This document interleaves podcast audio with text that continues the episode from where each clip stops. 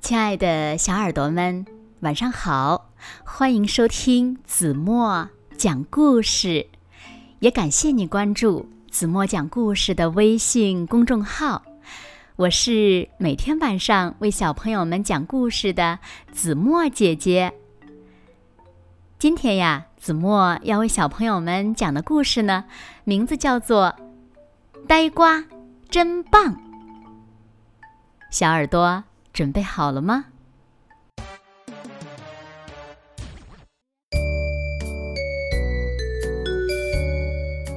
呆瓜，呆瓜是谁呢？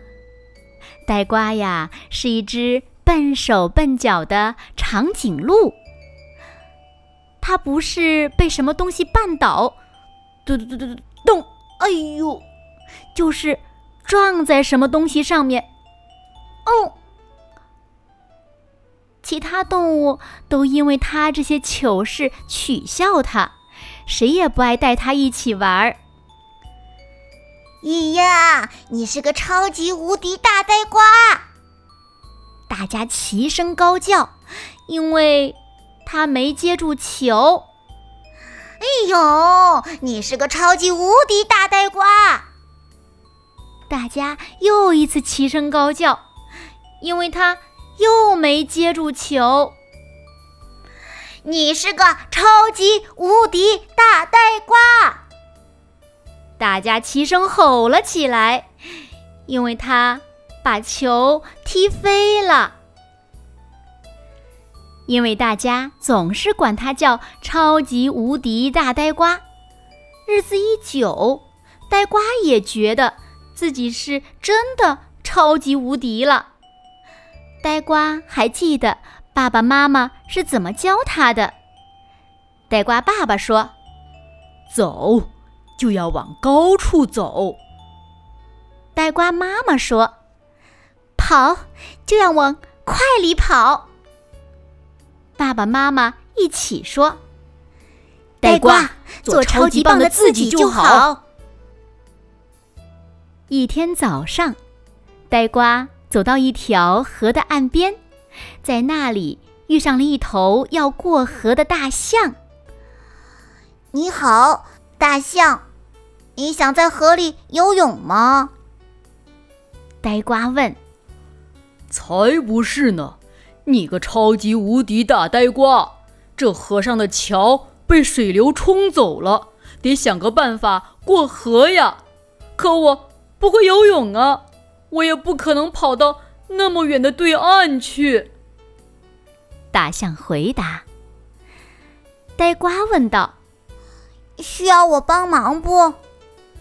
你，就凭你这个超级无敌大呆瓜？哎呀，算了吧。呆瓜嚼了几口青草，他一边嚼，一边又想起了。爸爸妈妈的话。呆瓜爸爸说：“走，就要往高处走。”呆瓜妈妈说：“跑，就要往快里跑。”爸爸妈妈一起说：“呆瓜，做超级棒的自己就好。”这时，一头狮子来到河边，哭了起来。呜呜！呆瓜问他：“怎么了，狮子？”“ 我的小狮子们还在河对岸呢。哎呦，我可不会游泳啊，我也不可能跳到那么远的对岸去呀。哎呦，怎么办呢？”呆瓜说：“我帮你试试，看能不能跳过去吧。”“哼，什么？就凭你这个超级无敌大呆瓜？哎呀，你根本跳不过去的！”呆瓜挠了挠鼻子，他一边挠，一边又想起了爸爸妈妈的话。呆瓜爸爸说：“走。”就要往高处走。呆瓜妈妈说：“跑就要往快里跑。爸爸妈妈一起说：“呆瓜，做超级棒的自己就好。”不久，更多的动物来到了河边。鸵鸟小姐看上去很着急。哎呀，眼看就要到茶点时间了，芒果树都在河对岸呢。可我不会游泳，我也不可能跳到那么远的对岸去呀，该怎么办呢？呆瓜说：“我能跳到对岸去。”你？动物们一起哄笑起来。哈哈哈！你怎么可能跳那么远呢？你个无敌大呆瓜！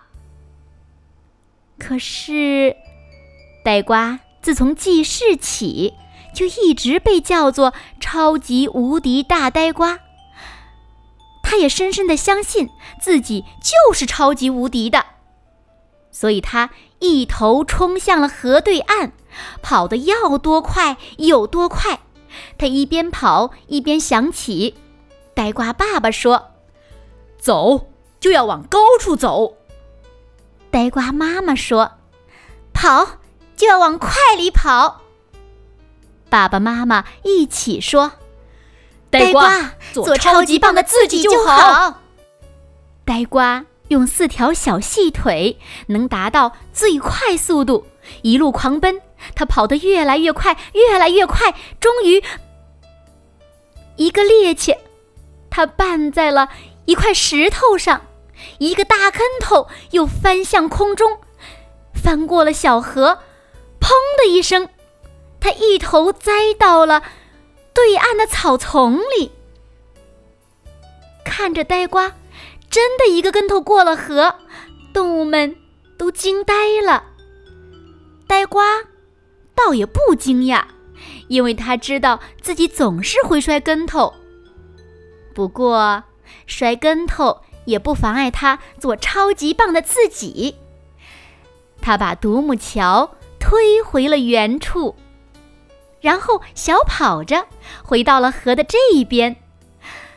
可能因为他太高兴了，不小心在独木桥上蹦，又摔了一跤。这一下呀，他摔到河里去了。不过从此以后呢，动物们不得不承认，呆瓜这个长颈鹿千真万确就是一个超级无敌棒的大呆瓜。大家再也不拿他笨手笨脚的样子来取笑他了，而呆瓜自己呢，他一直都知道自己是超级棒的。好了，亲爱的小耳朵们，今天的故事呀，子墨就为大家讲到这里了。那小朋友们，呆瓜爸爸说的“走”与呆瓜妈妈说的“跑”，分别应该是怎么做呢？请小朋友们仔细想一想，然后留言告诉子墨姐姐吧。好了，那今天就到这里了。明天晚上八点半，子墨依然会在这里用一个好听的故事等你回来哦。你一定会回来的，对吗？那如果小朋友们喜欢听子墨讲的故事，也不要忘了在文末点亮再看和赞，给子墨加油和鼓励哦。明天晚上八点半，再见喽！现在睡觉时间到了，请小朋友们轻轻的闭上眼睛，一起进入甜蜜的梦乡啦！完了。